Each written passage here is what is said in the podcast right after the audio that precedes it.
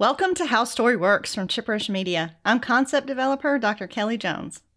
And I'm story expert Lani Diane Rich. We are breaking up How Story Works into four seasons following four topics character, conflict, structure, and magic. This is season two Conflict. Today on How Story Works, the conversation is about Conflict 101 what it is, what it is not, and why it matters so much.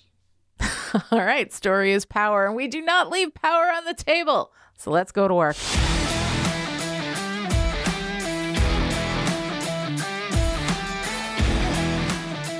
All right, everybody, welcome to season two of How Story Works Conversations. Took us a little while. Uh, we finished up How Story Works uh, the first season with uh, character, and then uh, the world shut down, the pandemic hit, everything was insane. So we've been recovering from that and getting back on our feet. We're returning now with season two of How Story Works to talk about conflict. Um, and I think this is going to be really it's such a fun and essential part of the story building process. But conflict actually does uh, kind of throw some people off. It can be really, really difficult, I think, to build. Once you understand it, I think it becomes a lot more fun. But at first, it can make people really uncomfortable because there are a lot of people who are kind of conflict avoidant. I am one of Right, those Kelly? people. Jones? Yes, I am. I am.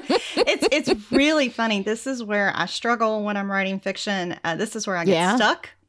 Yeah. And working on the notes for this episode with you kind of cracked some things open for me I love that. cognitively. So, yeah, I'm really looking forward to that discussion. But I am a, a very conflict adverse person in Yes. life. And I Mhm. did not realize how much that was impacting my creative writing yeah. until we started looking at Oh, this. it does. Yeah. It really, really does. It's something you have to actively work to get over. So it's going to be a really, really fun season of How Story Works, kind of talking about that and getting through those those challenging places with it.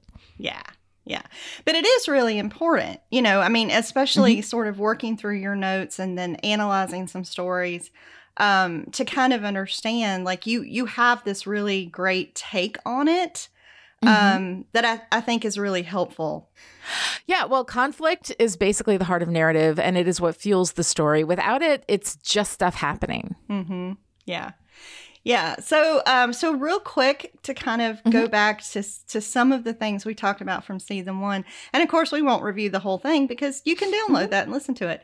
Uh, Mm-hmm. Exactly. but but two of the the main terms, right, to define that that really do play a role when we're talking about conflict is protagonist and antagonist. So can you Right. just Mhm. give us like the 30 second quick summary just so we can keep those terms top of mind before we dive into this new material?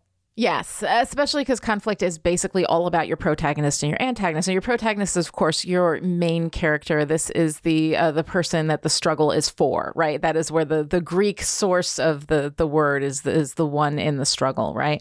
Um, and uh, so your protagonist is the one with a goal that they are per- in pursuit of that is being blocked by an antagonist. Um, and then the antagonist is basically just the person blocking that goal. So once you understand that, which we've talked about a little bit with a discussion of our character, we talked a lot about protagonists and antagonists. So you can go back. Anybody who wants to like get refreshed on that, you can go back and, and learn more about protagonists, like what are the three things that define the protagonist, all that kind of stuff. Um, you can get that um, in the the character stuff. But to understand that the protagonist is the one with a goal and the antagonist is the one blocking the goal, and that is how that feeds into our discussion of conflict. Perfect. Okay, so while we're defining terms, we get to start my favorite section Yes. Of the new episode. So we're talking about conflict. Lani Dan Rich, define your goddamn terms. what is conflict? Well, conflict is basically the struggle between two opposing forces. That is essentially the definition of conflict, just like straight out of the dictionary. Um, but when we talk about conflict, and that's absolutely what it is within within fiction. But when we talk about conflict within fiction, we really are talking about this fuel that keeps your story moving. It it kind of builds the stage upon which your characters can dance, and the way you build your characters depends upon your understanding of the roles that they play in that conflict. Um, and then again, as we get to season three of How Story Works, which will be coming out down the road uh, when we talk about structure, uh, the narrative structure is actually built on the escalation of this central narrative conflict that we're going to be talking about uh, throughout the, the course of this season. Um, so now, you guys, we've already talked about what is a story, which is an event or series of events. And you know what narrative is, which is a recounted event or series of events structured to evoke a particular meaning. And you know that we derive the meaning of a story from what has changed because of the events of that story. So where does the change come from? How do we create the change? And simply put, change comes from conflict. Story mm-hmm. is about people. And as we all know people don't change unless they absolutely have to, unless there is no other way. Yep. so to uh, we talk about Newton's law, or I talk. What's really funny is I, I use a lot of scientific analogies um, mm-hmm. when I talk about storytelling, and it's it's funny because I know nothing of science. Did very poorly in it in high school, um, and uh, and yeah, like I my understanding is very like surface level, uh, but my understanding of Newton's law, right, is that an object in motion will remain in motion until something acts upon it, right? You know, um, be that a force of gravity or whatever. There's sciencey things they're talking about, but I'm just going to steal that basic idea um, and apply it to narrative, and that a character or situation is going to remain the same unless a force conflict acts on them, giving them absolutely no choice but to change. So the the conflict serves the purpose of giving us um, building the structure. We build our narrative structure on top of it but it also gives us the the motivation for our character to actually change. And it is through that change that we get meaning and we are meaning seeking creatures which is why we go to story. So all of this stuff is is bound in together. Um, so you figure out a story's meaning again by seeing what has changed. Nothing's going to change unless you have conflict. So this is why you need that narrative conflict does yeah. that make sense? Yeah, it makes total sense okay. to me. Um, and it, it's it was just really funny, like we said in the beginning, uh, yeah. how much this has blocked me in my writing, mm-hmm. and how mm-hmm. little I understood that it was blocking me. Yeah, because conflict is where I get stuck. Um, I don't like it. I don't like the word. so I I went to the thesaurus to look mm-hmm. for synonyms, and so conflict, you know, evokes battle clash, uh-huh. combat, strife, struggle, war, animosity, competition, dispute, and hostility. And I'm like, no, thank you. Dislike, unsubscribe. like, no, I don't. No, like there's enough shit. Like there's enough of that in the world without me mm-hmm. also putting it in my story, and and I don't like it. Yeah. Um, but but as I dug deeper into the you know into these different definitions of conflict and synonyms mm-hmm. of conflict, I found struggle and difference and then dance. I which, love that you right? found dance as dance. a synonym for conflict. For conflict, mm-hmm. and I had it, that never would have dawned on me. Yep. Um, but it kind of opened up a new way of thinking about it because mm-hmm. now thinking about characters as dancing their way to meaningful change mm-hmm. in response to pressures, struggles, and goals. Like it just it feels like a completely different way of approaching the work. Yeah. Mm-hmm.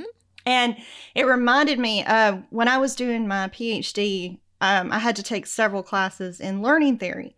Mm-hmm. And one of those classes, I mean, reading just like it's insane the number mm-hmm. of theories and the number of books that we had to read.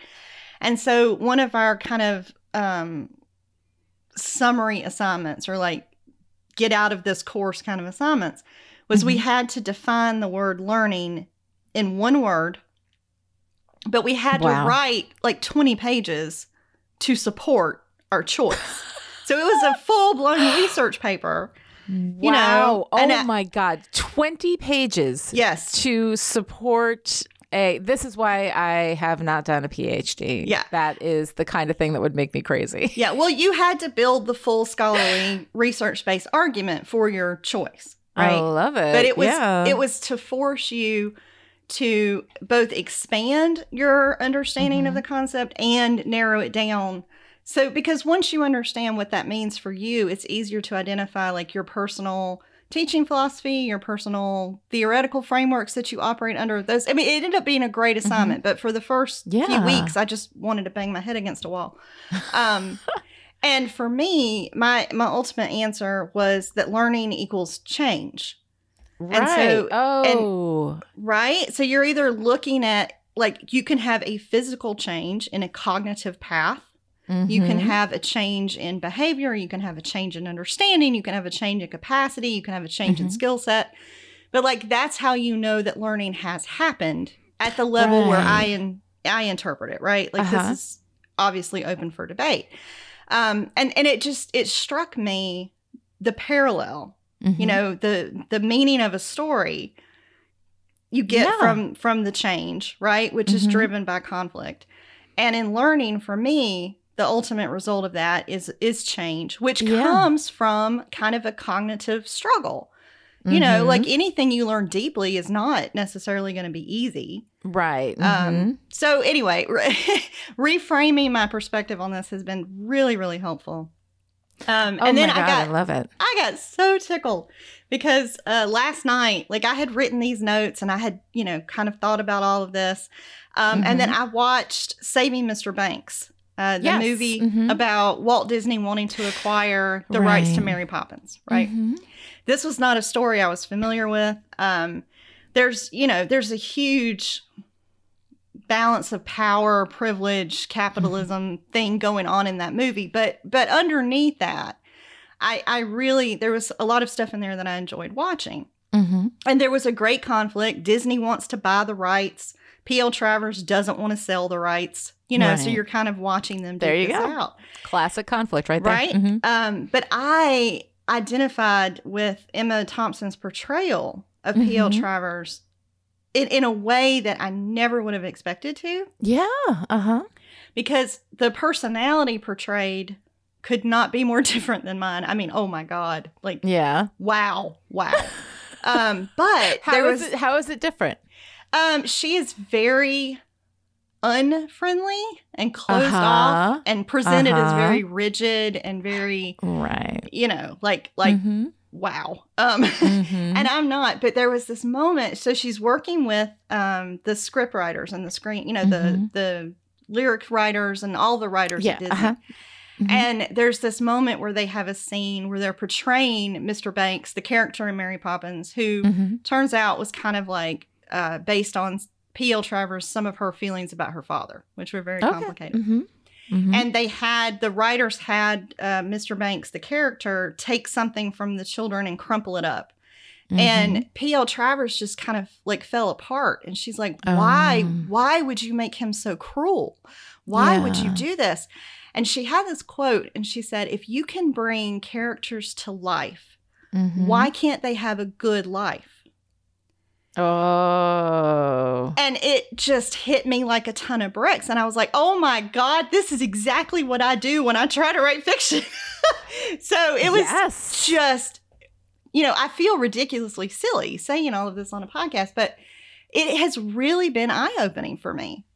Oh my God. That is so funny that you would happen while you were kind of contemplating this exact thing that you would happen across that illustration of it. Right? Right? Which Yeah. is, I mean, one of the super cool things about stories because, Yeah. and maybe I wouldn't have picked up on that had I watched it Mhm. and not done these notes. But Right, it's just, mhm. you know, seeing some of your own internal struggles represented in a story, even if it's completely, you know, Right. different and unrelatable or whatever. It just really reminded me of like, yeah, the Mhm. power of narrative and that transport and that emotional Oh my God. experience. Like it was just really cool to go through that in this time. I love that whole thing. And there's a couple of things. As you're talking, I'm sitting here making notes on my uh on my thing here. Um, first of all, I absolutely love, and this is a, a wonderful illustration of character. And of course, characters are based on humans, right? And what are the Yeah. most wonderful things that we, and the people that we love, or the people that we find interesting, is that there are certain things that they go to. There are certain ways that they do things, right? I love the fact that you struggle with something. The first place you go is a thesaurus. The first place you go is research, right? Yep. And that right there uh, for everybody is a great element of that's kind of like a, an element of character that when you get to know your characters so well that you know where they're going to go when they're challenged. What is the first thing they're going to turn to when they're challenged? Um, you as a human, anybody ask me that question, I'm like, bitch is going to research. Like that's the way this is going to go, right? That's Oh, I'm sorry. As as a reference to Big Strong Yes, the other podcast that Kelly and I did. That's Doctor Bitch to me, That's right? Okay, Dr. yes, Bitch exactly. That's right. Doctor Bitch to you, right? Um, that you're going to go and research, you know, and that is, um, and that is such a wonderful like uh, uh, part of your personality, part of the way that you think, that is so consistent across all of the work that I've done with you. You always go to the research, which I think is just wonderful. I absolutely love that. Um, so that's just right there, everybody, a wonderful example of of a character being consistent, being who they are. Always remember what your character is going to go to first, especially when you introduce conflict, because when you challenge them, they are going to go to where they're comfortable. And if where they're comfortable can't give them the answers, that is going to send them on a spiral, which is going to be so much fun in fiction. And that is the other thing um understanding how to torment your characters right Mhm. um is is one of the most like essential things in writing. If you really want to make a story work you know and and and actually like lift its weight you have to put your characters in conflict. You have to put them in struggle. Um, you have to torment them. It is the best thing that you can do as a writer. Um, but it is really really difficult to do. Um, Mhm. this is why a lot of writers have trouble with conflict. This is why a lot of writers have trouble kind of getting things off off the ground because they want everything to be easy. They live in a world that is essentially indifferent, if not cruel, right? yeah. Um, and so you, when you create a world, you know, if you can bring characters to life, why can't they have a good life? Like Right? that is, I think, the question that a lot of people come to. They go into fiction, they want to write these stories because they want to make the world right.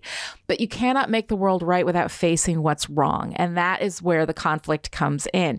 You can go through all of that and create a happy ending, absolutely, but you need to make sure that your characters earn it and they have to earn it by being challenged, right?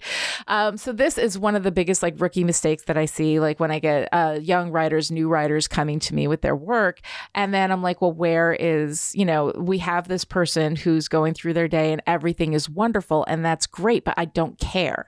Like I'm Mhm. not interested in that character because they are not being challenged. I'm really happy for them that everything's great, you know, um, but it's not doing anything for me. It's not showing me how people overcome challenges, and that is really a huge part of what fiction does.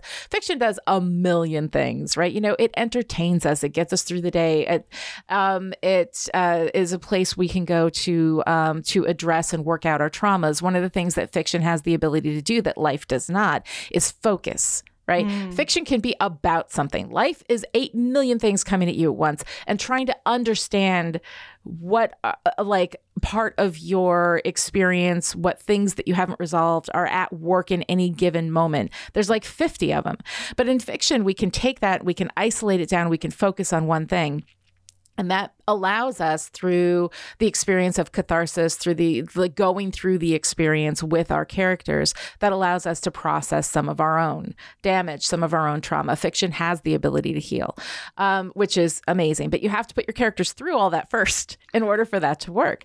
Um, so a lot of times sometimes we um, sometimes we write a character as wish fulfillment like this is the life we would like to have so we write this whole thing where everything's easy and everything's great and you know all, all everything is perfect and we ha- end up with this mary sue character that nobody actually cares about. Um, sometimes it's because we just don't naturally think in terms of wanting the worst to happen right? We Yeah. think in terms of preventing the worst from happening. This was the challenge that i met when i first started writing was that i am always thinking in terms of like how do i stop bad things from happening? So my character like in i wouldn't be thinking about wanting the worst thing to happen to them. I would be thinking about wanting the worst thing to not happen. I don't care about making everything great for them. I just don't want the worst thing to happen. But the whole point of fiction is make the worst thing happen. What is your character's like? If you can start a novel knowing what is your character going to turn to when they're challenged what is it that they want um, and what is it that scares them the most? What is their biggest fear? If you can do that and put all of that into a story in the first 10 pages boom you are off to the races. Yeah, I- that is how I- you get things started. I really like your perspective of where will they turn when they're challenged. yeah I don't know that I had thought about that, like in those Yeah. exact words when trying to build a character. Um, I really, really like it. That's really yeah helpful. and if you take that away from them Yeah. You know, if you take that away from them and then they can't go to that thing, then you're instantly putting them on you're putting them on the back foot. You're you're getting them off balance and that's what we want to see. We want to see a character who is off balance find a way through which mm-hmm. is something because we feel off balance 45 times a day, right? Yeah. There are things that throw you off throughout all every day, and we want to see a character that is thrown off that we can identify with that feeling of not being in our element, who is able to find a way through. That's part of what fiction does for us is it shows us how we can do things. Now, a lot of times it's not terribly realistic in how we do these things. You know, I mean, we can't all be Sherlock Holmes and know the answers to all the mysteries by looking at a, you know, stray dog hair on the carpet or whatever. Um, but it does give us a sense of like being able to think in different ways and all of that kind of stuff. And it, sh- it illustrates that for us, that experience. And if nothing else, it gives us hope that when we are on the back foot, we can find a way through and find a yeah. way to our own success.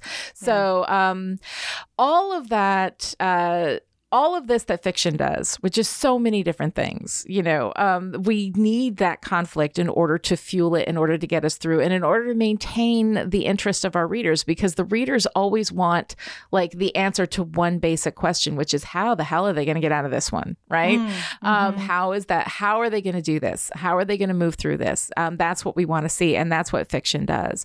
So the conflict like feeds all of these needs that fiction has and then gives us as readers um, the desire to get through that with this character. I really i really really like what you just said. How are they going to get through this? How are they going to mm-hmm. get out of this one? How are they going to overcome this because the answer to that question then speaks to the change that results from the conflict which speaks to the meaning of the story Right. Mm-hmm. Right. Yes, absolutely. Yeah. Yeah. Absolutely. Um, I also wanted to touch on uh, your idea of conflict as dance, if we can just go back yeah. there real quick. Because uh, one of the things I love about that, I took a social dance class when I was in college, you know, because this was one of the classes that everybody's like, oh, you got to take this class. Take this class, and you're basically just doing like ballroom dancing. Like you come in Fun. one week, you're doing the tango, then you're doing the waltz. But one of the things that always, like, you know, it, it, this was, you know, like classic dancing. There's a man, there's a woman, the man leads, blah, blah, blah, whatever gendered nonsense that is. But whatever, that's that's the way that you're taught this thing. But, you know, he would step forward with his right foot and I would step back with my left foot. And you would learn that like he steps forward, you step back, you step forward, he steps back, that like you are kind of doing this, you're sort of pushing against each other, but mm-hmm. working in tandem. And that is a little bit of what happens between a protagonist and an antagonist that is locked in conflict, right? They are kind of performing a dance for us as the audience of yeah. that fiction. Um, and and I so I found that and I like the way in which dance is so highly choreographed. You know, mm-hmm. it's like we're the choreographers, right? Putting that dance together and showing the ways in which they're pushing back and forth against each other.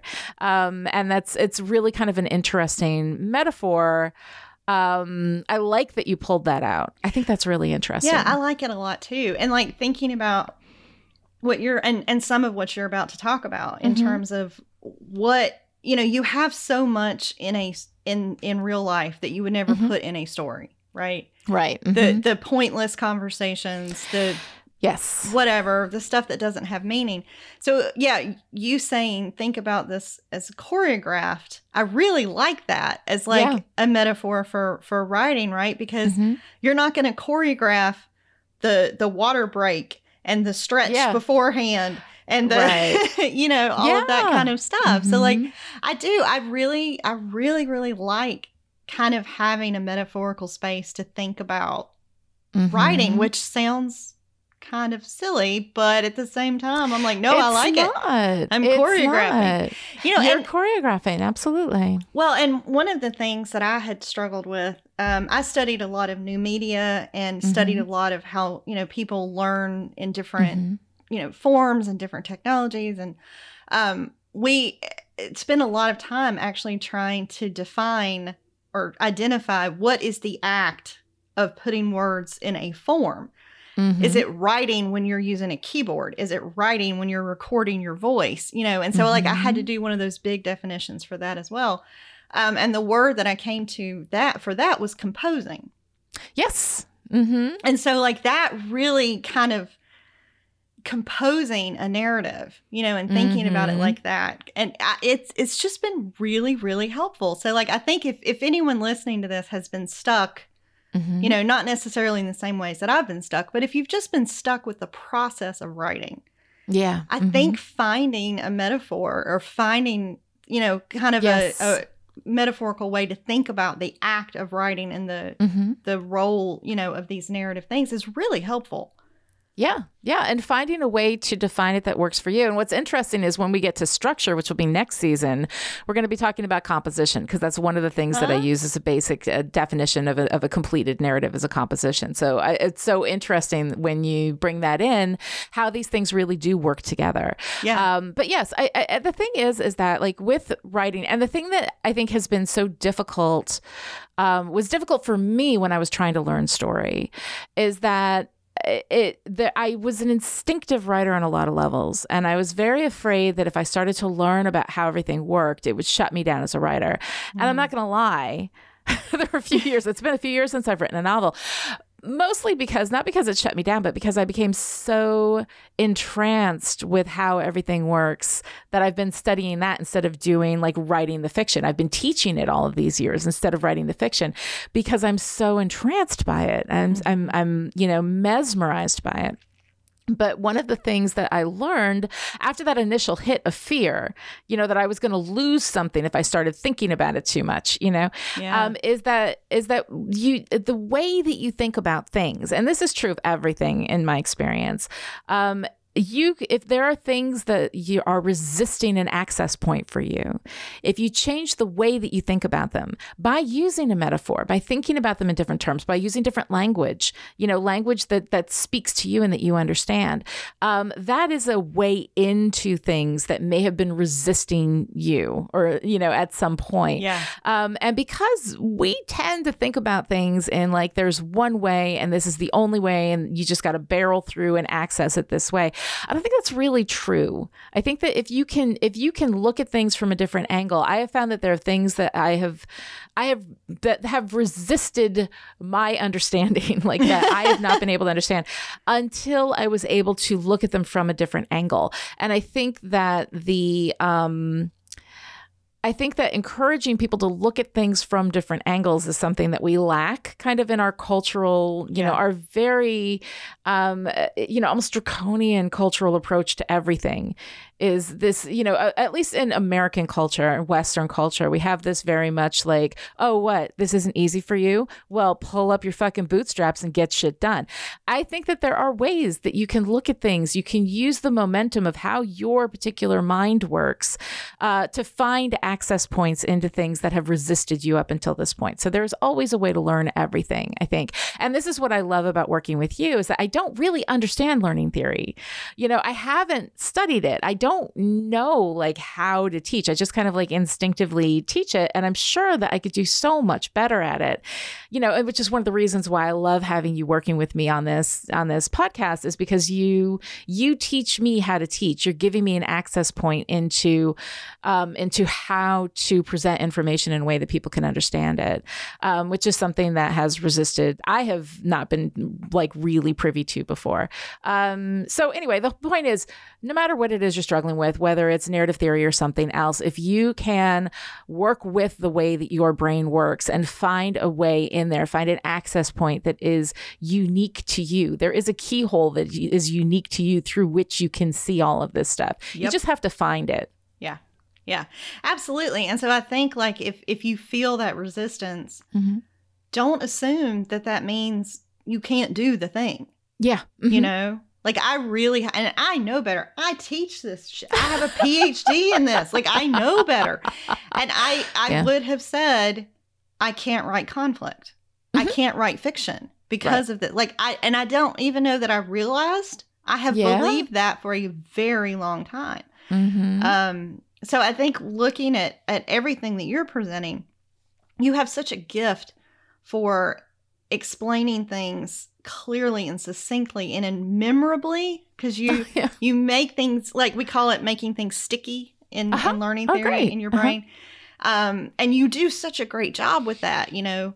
Um, but I think I had forgotten and and again, I know better. I had Mhm. forgotten that sometimes when you're trying to to learn these things or apply these things or examine and analyze your own creative work, like there is an emotional component to that. Yes. Oh, absolutely. You know, for for Mhm. you. And so Mhm. when you feel blocked, when you feel anxious, when you feel stuck, Yeah. like actually you're allowed to say what's making me feel like this and yes. you know you might end up coming to oh my god i hate conflict in real life i don't want it in my story and like it it's really helpful Mm-hmm.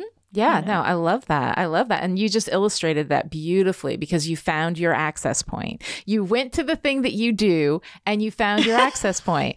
And I just, I absolutely, I love that. I know we've got to move on into different kinds Yes, of yes, but. I just, I love the illustration that you just gave of finding a way to make things accessible to you through the things that do come easily to you. And I love that. Well thank you very much so yeah if i was a fictional character and you took away my thesaurus i would be tormented and it would be terrible And you'd Um, find another way.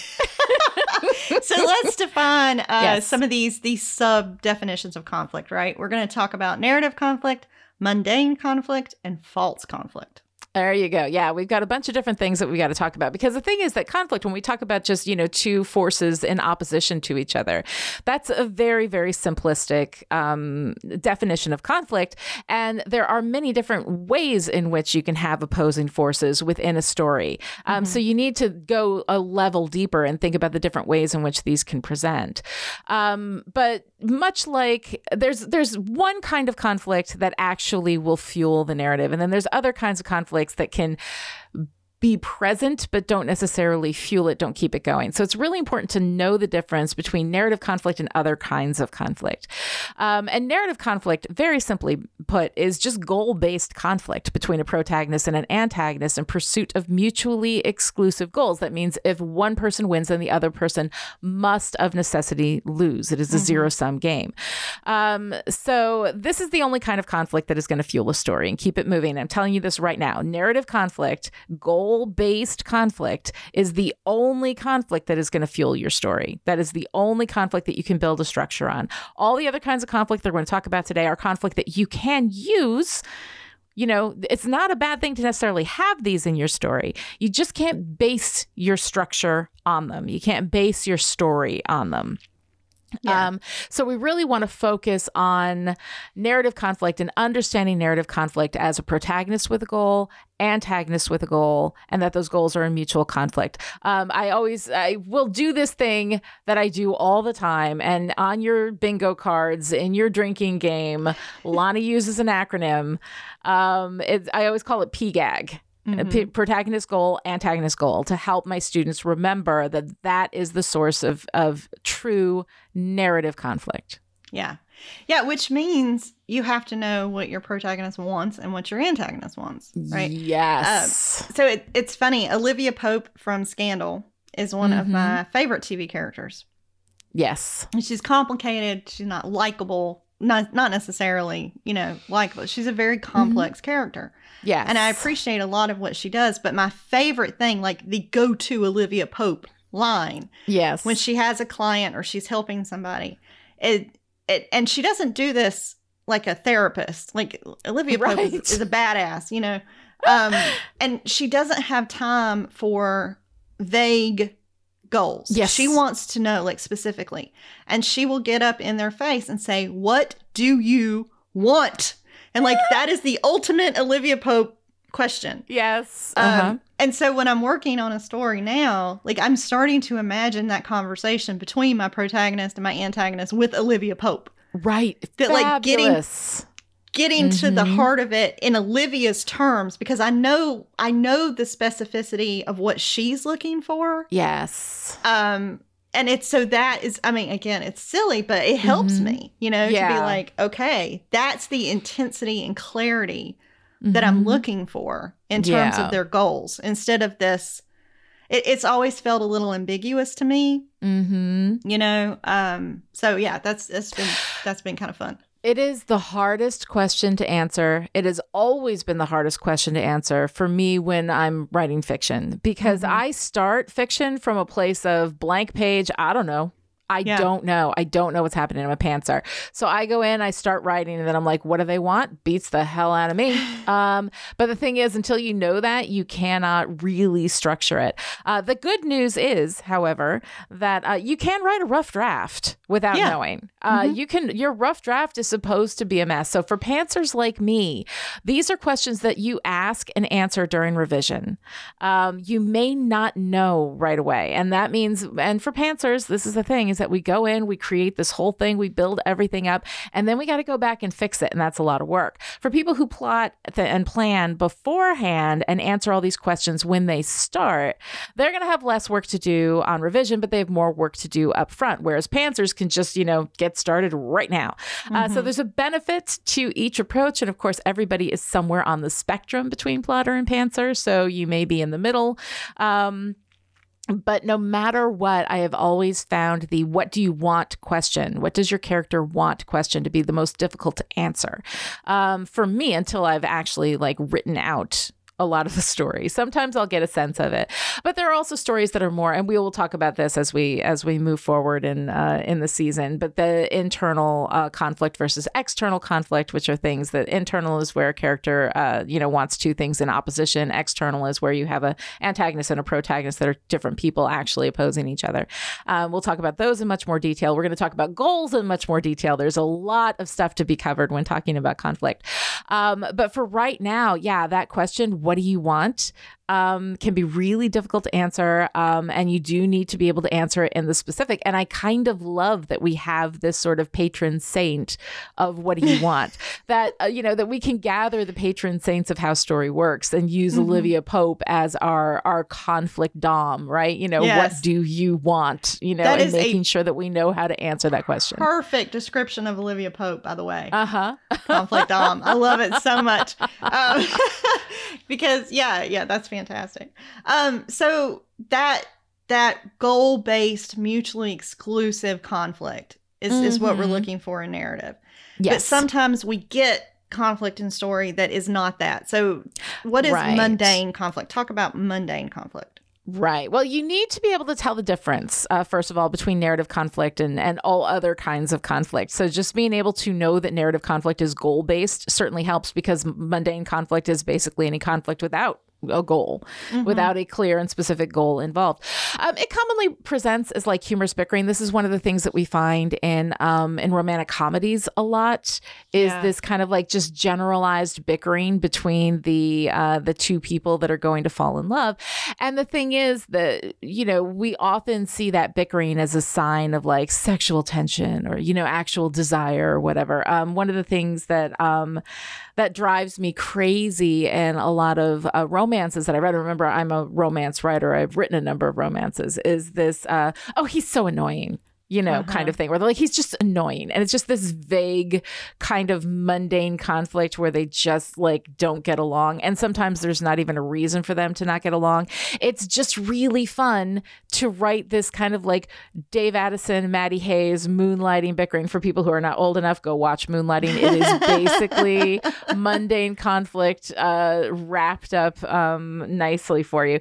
Um, but it's a lot of fun. The thing is, is that that mundane conflict can be a lot of fun. You get a lot of that really fun back and forth kind of dialogue, that snappy repartee. You've got people who really are doing a dance with each other. Um, so that kind of bickering is not something that you have to avoid. You just have to be aware that you're not using that as your only source of like romantic conflict. We'll definitely discuss that at some point too. That's a whole other discussion, right? Um, it, it gets a little flat after a while, but it can be fun in terms of developing your characters' personalities and who they are. Having that mundane conflict within a scene at a scene level can actually be really a lot of fun. Um, it's just that uh, that sometimes writers um, uh, mistake that for narrative conflict. And so they just write scenes over and over and over again in which you have these two people bickering and they're not really getting anywhere. Not to mention the fact that when you've got a romantic couple, you want them working well together. If they're constantly fighting and they don't work well together, that doesn't make a good romance. Um, but another way that mundane conflict can actually present itself in a really lovely way is when you have two people who disagree philosophically, just experience personality clashes that can lead maybe to some narrative conflict. Um, If they set themselves to mutually exclusive goals based on those disagreements, based on seeing the world in just fundamentally different ways. Um, but it is not narrative conflict in and of itself. It's just regular, everyday, mundane conflict that can inspire the going and getting of the separate goals. Um, one of the ways in which I um, I see this really nicely illustrated for anybody who has seen the uh, television show Lost, right? Mm-hmm. Um, which was you know plane crashes on this mysterious island, and then people have to figure out how they're going to get off the island, or in some cases how they're going to prevent everybody else from getting off the island, depending on who's doing what. Um, but we have these two characters. Uh, we have a doctor named Jack Shephard who is a spinal surgeon, and we have um, a, a a person, John Locke, who is deeply philosophical with the name of John Locke. You're not at all surprised. There's a lot of philosophy uh, that runs throughout Lost. Uh, we have a lot of characters who are actually named after various philosophers uh, throughout time. Um, but we actually have, there's one episode that's man of science, man of faith, right? Mm-hmm. That John Locke is a man of faith and uh, Jack Shephard is a man of science. And they see things differently. They have different philosophical approaches um, to how to lead all of the people on the island. They work together for a little while, but then eventually those different philosophical approaches solidify into these separate goals. Jack wants to get everybody off the island and rescue everyone. And John Locke wants everybody to stay on the island because he believes that the island wants something from them, that they are mm-hmm. supposed to be there, that this is fated. Um, so because of that these philosophical differences they evolved into opposing goals which then fueled that narrative between them that part of the narrative. Um, so that's kind of an interesting um, illustration of the way in which philosophical differences between people who might otherwise be friends, between yeah. people who might otherwise really like each other, respect each other, get along, and work well together, when a philosophical difference enters that phase and then evolves into goals that are in um, complete opposition, you can have people working against each other, but not necessarily because one of them is you know bad and one of them is good you yeah. know it's because they just see things differently so mm-hmm. when i talk about mundane conflict versus narrative conflict i'm not talking about one conflict is good and one conflict is bad i'm talking about they have different jobs that they do so when you utilize one for a particular purpose, say you want something that you can use as the basis upon which to build a structure, you are looking for narrative conflict. When you are talking about things that you want to talk about, um, philosophical ideas, um, when you have a romance that you want to add some spice, um, you know, you have some fun dialogue moments, you have some fun character building moments. Um, those are things that you can utilize mundane conflict, a different way of seeing the world um, and bring that into these spaces with these characters that can make those scenes a lot of fun. Yeah, and hearing you say that um, really brought some clarity around that to me mm-hmm. because I love good banter and yes, you know, debate and all those kind of things mm-hmm. and stories. But like what you were saying, the the philosophical difference between Jack and John Locke on Lost mm-hmm. is is fascinating. Yeah. But if it didn't lead, and it's great for showing who they are as people, right? It's great right. for mm-hmm. for character building because we know those things about them. Right.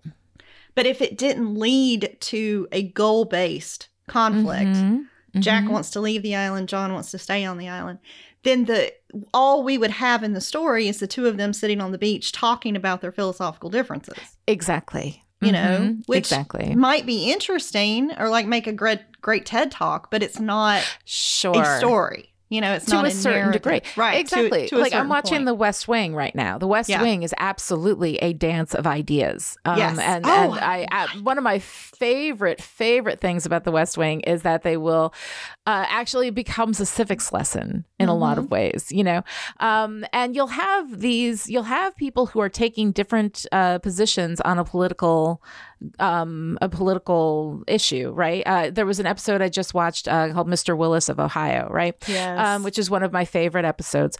And um, in it, we have uh, Toby who is trying to get a bill passed um, and is arguing with some Congress people who are standing in his way. Um, and so he is making a philosophical argument, and they're arguing back and forth about this philosophical idea. But at the heart of that part of the story is Toby wants to pass this bill, and these Congress people want to block this bill. Right? Mm-hmm. So you've got a narrative conflict fueling it, but we've got the philosophical argument that is giving us our moment to moment, you know, what is this about? What does this mean? You know? Yeah. Um, and so marrying your mundane conflict with your narrative conflict can be really, really fun. And I love banter. I love dialog mm-hmm. I love the back and forth, that kind of stuff. It's great. You just don't want to get to the point where mundane conflict is the only thing going on in your story yeah. because it's not going to be enough. Yeah.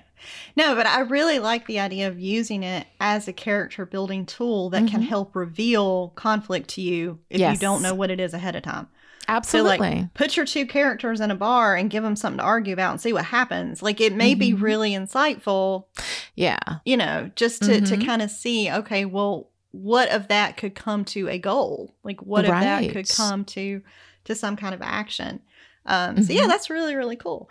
So, yeah. what about false conflict? What is that? Okay, now false conflict is actually narratively. Um, uh, okay, here's the thing. I don't like to say that there's anything that's never useful right mm-hmm. i think that there are there are ways in which you can use basically every part of the animal in this narrative soup right you know um, so there are different devices that are out there and available to us that we can use for different things I find I've I have a difficult time finding a space for false conflict. Mm-hmm. This conflict um, is the kind of conflict that fuels very small, very minor um, moments in a story, and in the end, you can tell false conflict because if two people have a discussion, the conflict will go away.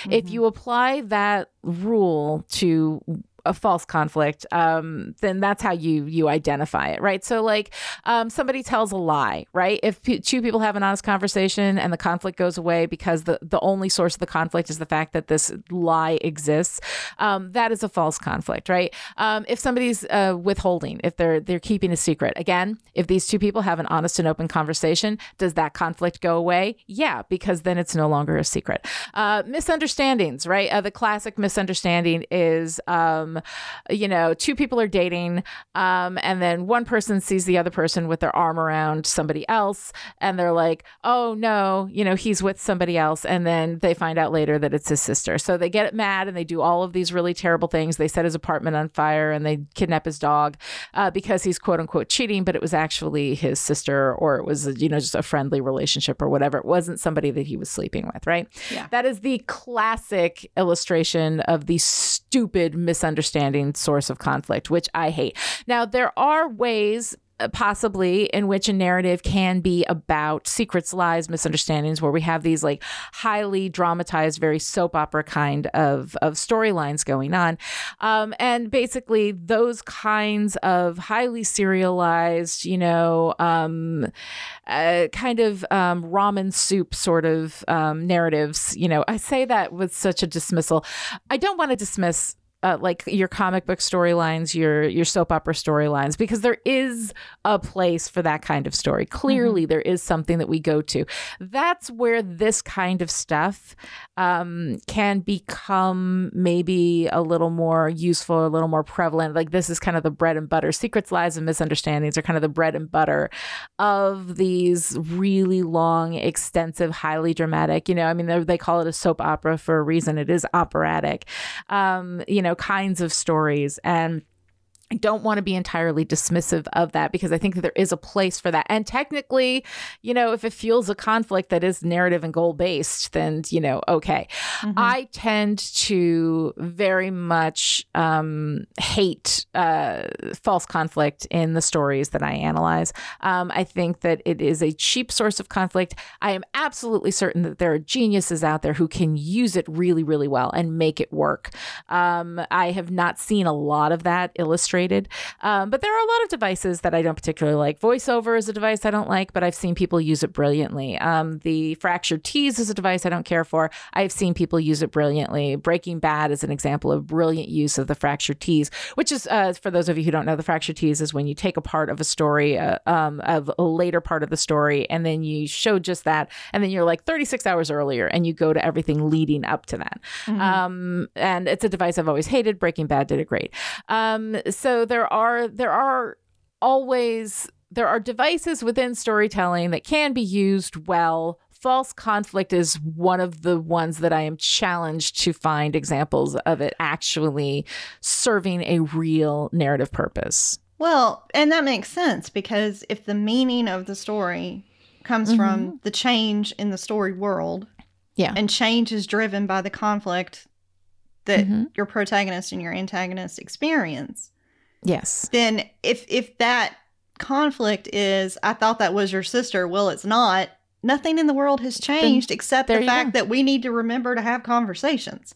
So like it's just it falls apart. That's yeah. the thing. Your conflict has to be sturdy and false conflict is built on ground that is not sturdy. That can yeah. be easily undermined by an honest conversation. Mm-hmm. Yep. So, okay, so we talked a little bit about this uh, in season one with characters when we were talking mm-hmm. about protagonist and antagonist. Um, that it's helpful to remember that those are opposing forces, not necessarily or just good and evil, right? Protagonist right. Mm-hmm. is not always your hero, antagonist is not always your villain. You right. can have mm-hmm. a protagonist and an antagonist who are both terrible people. You can have a yes. protagonist and an antagonist who are both wonderful people. Mm-hmm. Um, but but you you have to think about them in some kind of opposition, yes. Right? Mm-hmm. Yes, mm-hmm. absolutely. And you can have, uh, you know, you can have um, protagonists and antagonists who are any any flavor. Like you can have a protagonist who is a hero good guy and an antagonist who is a bad guy villain. That is usually the way in which these things are presented. But once you understand that that is absolutely not necessary in order for your story to be like narratively legit and narratively tight, that opens up so many more opportunities for you to tell really interesting stories. Um, one of the things that I love, um, Dr. Horrible's sing along blog, right? You know, from 2007, I believe that was, which was a Joss Whedon uh, musical thing done during the writer's strike of 2007 when uh, a lot of people didn't have a lot of work to do, so they made this. And in Dr. Horrible's sing along blog, we have ourselves a protagonist, right, who is uh, defined by, you know, um, that they have, um, they're actively in pursuit of a goal that's providing them the motive force for the story, that they are the, um, character through whose um, perspective we are seeing this story. And they have the most at stake. They are the ones that are going to lose everything if they don't win at this particular thing. So those are the things that define um, our protagonist. Um, and the antagonist, of course, is defined by simply blocking the protagonist. Whatever it is that the protagonist is in active pursuit of, the antagonist blocks it. Once you realize that it is really that simple in order for the narrative needs of your story to be met, um, then you can build a conflict with anything. You can build a conflict with like Dr. Horrible's sing along blog, where Dr. Horrible, the villain, the bad guy, is actually our protagonist because he meets those three qualifications. We are seeing the story through his perspective. He has the most at stake, um, and his his pursuit of a goal is providing that that narrative um, um, spine for the structure of the story. Mm-hmm. Um, so those are the things that give us our protagonist, that tell us who our protagonist is, not whether or not they're good. Um, and that's one of the things that I love about uh, 1993's The Fugitive with uh, Harrison Ford and Tommy Lee Jones. That the character Tommy Lee Jones played, Sam Gerard, was just a guy doing his job. He's just a federal marshal, and he was going after somebody who had escaped from jail. The fact that uh, that Richard Kimball was innocent of killing his wife is not his concern at all. That yeah. is not why he's there, right? Um, so that is a really, really fun kind of way to play with these opposing forces without kind of jumping to this idea that your protagonist must be perfect and wonderful and lovely in every way, uh, practically perfect in every way. Our classic Mary Sue kind of uh, character protagonist um, does not have to be that, um, and they don't have to be also likable, which is something we also discussed in our discussion of character. That they just must be sympathetic. They just must have some vulnerability that we can connect with. Um, but uh, but what's actually required of your protagonist and your antagonist is just that they be locked in conflict. Yeah. Yeah. They don't have to hate each other or want to kill each other. They don't have to hate each other. Anything. You don't have to have like strife and war. You can have different kinds of conflict. you can just have people who are working towards opposing goals. goals. Exactly. They could like each other very much. They can be um, a romantic couple, although, you know, there's always difficulty when you're trying to tell a romance and you have the romantic couple in conflict. Um, I've talked about that a number of times with regards to You've Got Mail and His Girl Friday as two um, to examples of how to do that. Um, Yeah. But uh, we'll talk about that when we talk about romantic conflict. Yeah. Um, but so you, you really want to be careful about having your romantic leads in actual narrative conflict because that means one of them has to lose, and we tend to hold a grudge. Um, but you can make that work. You absolutely can make that work. Um, but uh, but yeah, like your characters, the characters that are in conflict can love each other very much. You can have a benevolent antagonist, somebody who is blocking your protagonist because they love the protagonist and they believe they know better uh, what's best for them. That can be really fun to play with. Uh, but once you realize this, once you accept that the one doesn't have to be good and the other bad, um, there are so many different things that you can do. It kind of opens up the world for you and and what you're able to do while still maintaining a narrative that functions. Yeah. Yeah, it's great. It's really great. So I'm curious, um, for the the books that you've written, Yes. did you invent an antagonist after you built your protagonist, or did they come to you in tandem? Like build a character, figure out what they want, and then create something to block them, or did they did they kind of come to life as a you know as a pair? Right. Uh, that's interesting because when I first started writing, I didn't know. Like, I didn't know any of this. I didn't Mhm. understand any of this. So I did everything kind of instinctively. And as a result, I think most of the um, antagonism within my my early stories uh, was internal, Mhm. right? A character who wants two opposing things and ends up creating a lot of their own problems, um, which can be really, really fun to write. It's it's psychologically kind of uh, juicy, you know Mhm. um and in the uh in the stories where I had an external conflict, um, you know, uh, I usually, I usually built the antagonist from the start, but I remember one, uh, one story I wrote called "The Comeback Kiss," where I didn't know who the bad guy was. It was a mystery. Mhm. Like it was a mystery not just to the reader but to me. I didn't know until and I, I was I had a friend of mine who's a um, writer, C.J. Barry, who was uh, was you know for, we were very close and and always talking whenever we were writing, and uh, who was with me while I was writing that book, and sh- I made her so tense because she plots everything out and knew everything and had everything in spreadsheets beforehand, and she was like, "You're almost done and you don't know who your antagonist is," and I'm like, "Nope, I don't know who the murderer is," you know. Um, but in that case, like my protagonist also didn't know who the murderer was, so it was okay because I wasn't giving you know anything away and I wasn't playing games. I didn't know either, um, Yeah. and I found out when they found out. Um, so it's uh. Can I say that for me, historically, have I always known? No. In my later books, um, I had clarity on that. In my later Mhm. books, I knew who the protagonist and the antagonist were going to be, and I knew what the goals were because I had learned that much. Um, but uh, but early on, I didn't know. I made it up as I went along. Um, yeah. That actually makes me feel a lot better to hear you say that because one year, um, when I did National Novel Writing Month, Yeah. uh, I tried to write a mystery and I got, Mhm. I want to say twenty five thousand words, Yeah. and I had no freaking idea Nope. who the who the bad guy, who the killer was. I couldn't figure it out. I didn't know, and so I assumed Mhm. that I had done it all wrong, Oh, and I and I stopped. But it didn't occur to Yeah. me then. Like what I understand now is sometimes you can write your way to an Yes. understanding of the story. Like if Yeah. that if that's how your your process works, that's how pantsers do it. you know, yeah. you don't know until you write it, and and you might Yeah. end up with a huge, messy, all over the place Mhm. first draft. But that's that's like literally you're thinking on paper, Yeah. and you write your way to the story. And then you can go in and smooth it out and fix it. Like Yep. that's the thing. Like however your process works. And this is one of the things too that I think a lot of creative people struggle with is that you look at your process and you think my process is broken. I need to fix my process, right? But you cannot because your process is part of you. It is your fingerprint. It is the way that you work. It also can change on you. I have had my process change from book to book to book. That happens too.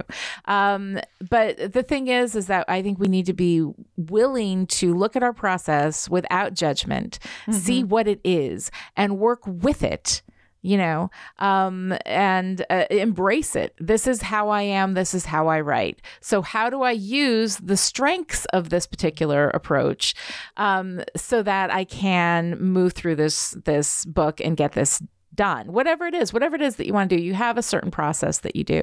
If you go in assuming that your process is broken, that you're broken, that it's not right, then you're working against yourself. Then Yeah. you're taking twice as much energy to do everything because you're working against the natural way that you work. If you have a particular process, a particular way that you do things, way that your brain works, right? Work with it. Look at it. Decide what the strengths are. Use those strengths to your advantage. It's going to give you so much more momentum. But the bottom line is, at some point, before this book gets published or is out there, you should have the answer to all these questions. When you get the answer to all these questions, be it at the beginning of the process, the end of the process, or somewhere in the middle, does not matter. Does not matter Yeah. because you have them all by the end. By the end, we're all in the same place. You know, Mhm. by the end, no matter what your approach is when you start, you will have all the answers to these questions.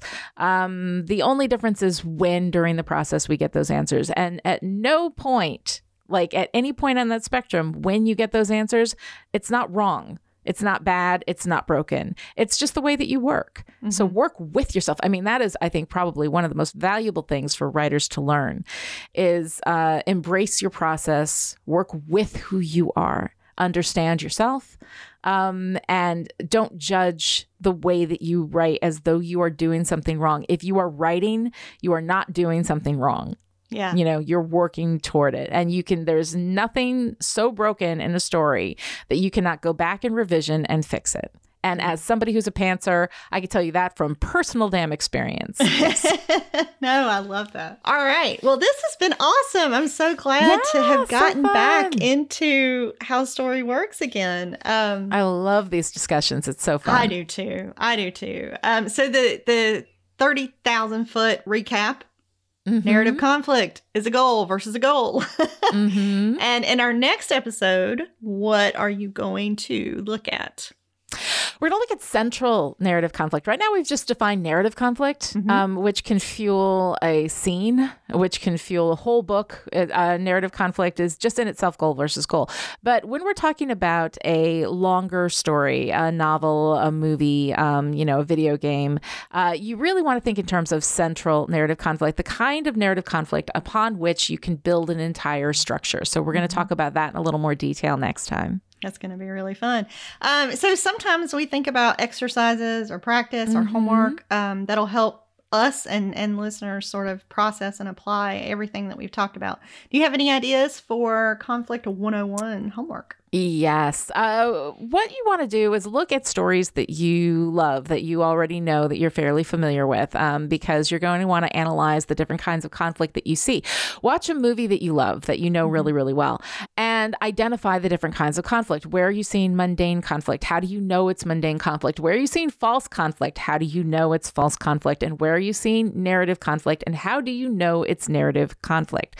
And these can be things, a narrative conflict can exist on a scene level. It can, um, you know, we can have a scene that opens with two people with opposing goals. And by the end of that scene, one of them is won, one of them is lost, and that particular conflict has been resolved. That's completely, you know, fine.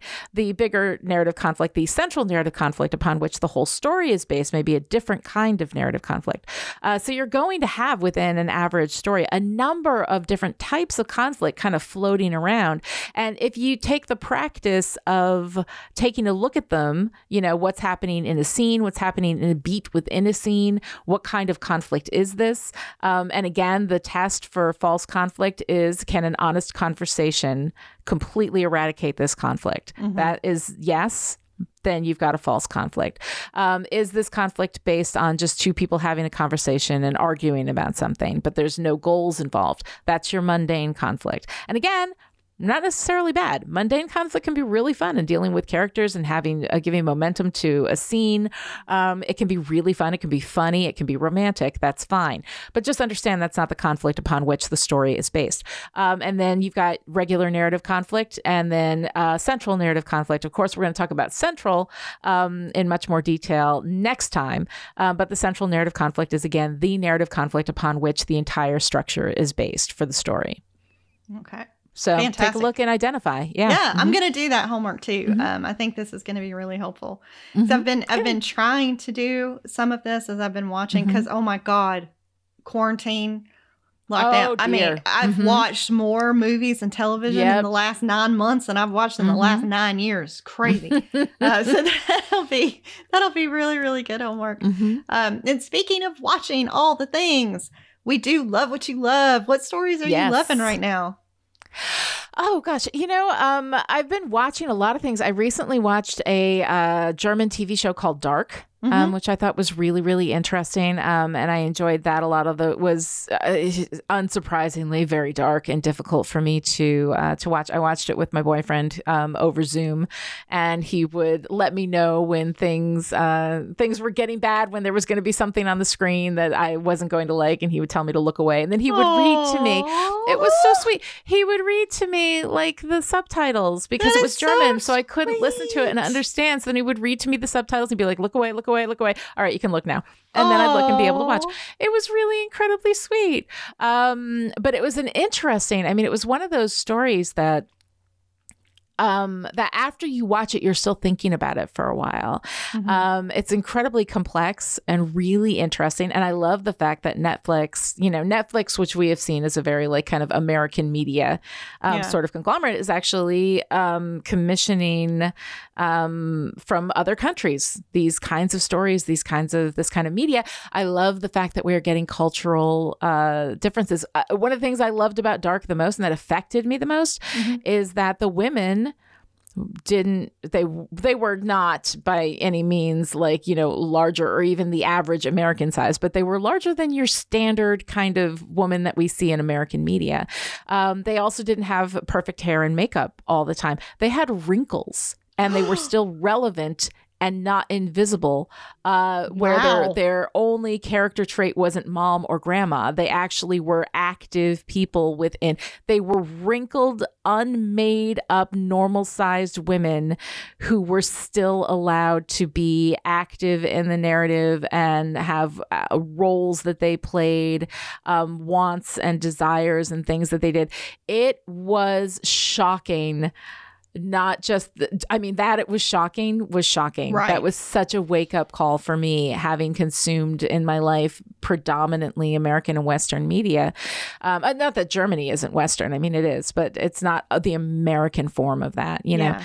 um, and to have uh, women who were uh, equal parts of the narrative to the men um, and allowed, like men are in American media, to have wrinkles and be older and still be relevant. Um, it was astounding. So for that alone, I would recommend that anybody watch it. Um, but it is also really interesting and and uh, quite the puzzle um, on top of that. So Oh, yeah. yeah. that sounds fascinating, and I would love Yeah. to see. I would just love to see women Yeah. on camera like that. That would be great. Ca- I- it was it was crazy how powerful that was um and how out of a, a story that is fascinating on a million different levels that that was the most powerful part of that experience for me Very. that was cool. crazy so what have you been engaging with I fell head over heels in love with the Queen's Gambit on Mhm. Netflix.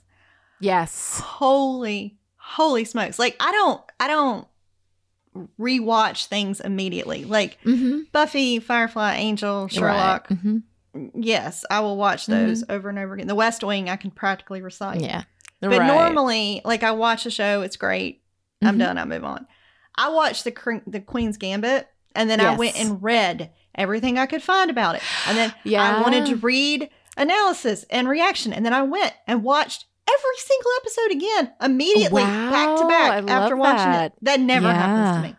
I am so fascinated with this show. Um, it it is smart. It is, Mhm. um, it feels like a fantasy in a space that has nothing to do with fantasy.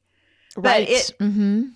It speaks to me of like I wish parts of the world worked like this, and I appreciated seeing it in a Mhm. story. Yeah. Um, and I love what it says about um, community uh-huh. and um, and and and talent and Mhm. and healing and trauma and the way that you can grow as a person. I don't know. I haven't even begun to unpack all the things that I love about it. Yeah. I loved it to crazy town. Um, And I loved it so much, I made you watch it. You and did. we're going to talk about it as an exclusive for our patrons. So go to patreon.com slash chipperish to get access to that little bit of fun because that's going to be that's going to be a blast. It really is. It's going to be a good time. We are going to be recording uh, our response to the Queen's Gambit um, a little bit after this episode drops. So you can look for that on patreon.com. Um, if you are listening to this on December 2nd, you're going to wait a few days. If, if it's any time after that, it's probably already up. So go to patreon.com slash chipperish. Kick in a dollar a month, $2 a month, you know, whatever you can afford. Um, it helps us create this content for everybody for free, and it helps us create the exclusive content like our response to the Queen's Gambit. So please head on over to patreon.com slash chipperish right now, because it's a good thing. It's a good deed. All right, to join in the discussion on Twitter, follow me at Lani Diane Rich and Kelly at Dr. Kelly Jones and use the hashtag How Story Works. You can also follow all our shows and news through at Chipperish on Twitter. How Story Works and everything Chipperish Media does is made free to all by our generous patrons. If you're getting value out of this discussion, we ask that you help us out by kicking a dollar or two a month our way so we can keep buying all the thesauruses in the world and put them on Kelly's bookshelf. Aw, thank Yeah. you so much. this episode of How Story Works is brought to you by the Chipperish Media producers who support us on Patreon at the power producer level. These people are the reason why How Story Works is coming to you free and ad free right now. So thank you to our December producers Shelly, Kristen, Jonathan, Jonathan, Rose, Erica, Alice, Abigail, and Sarah. And this week's special message for our power producers your process is not broken. Work with it, not against it. We will be back next time with our discussion of the mother of all narrative conflicts, the central narrative conflict. Until then, Kelly, I saw you with your arm around that woman. That's why I burned down your house. Lani, that was my sister. Oh. Sorry. I saved your thesaurus.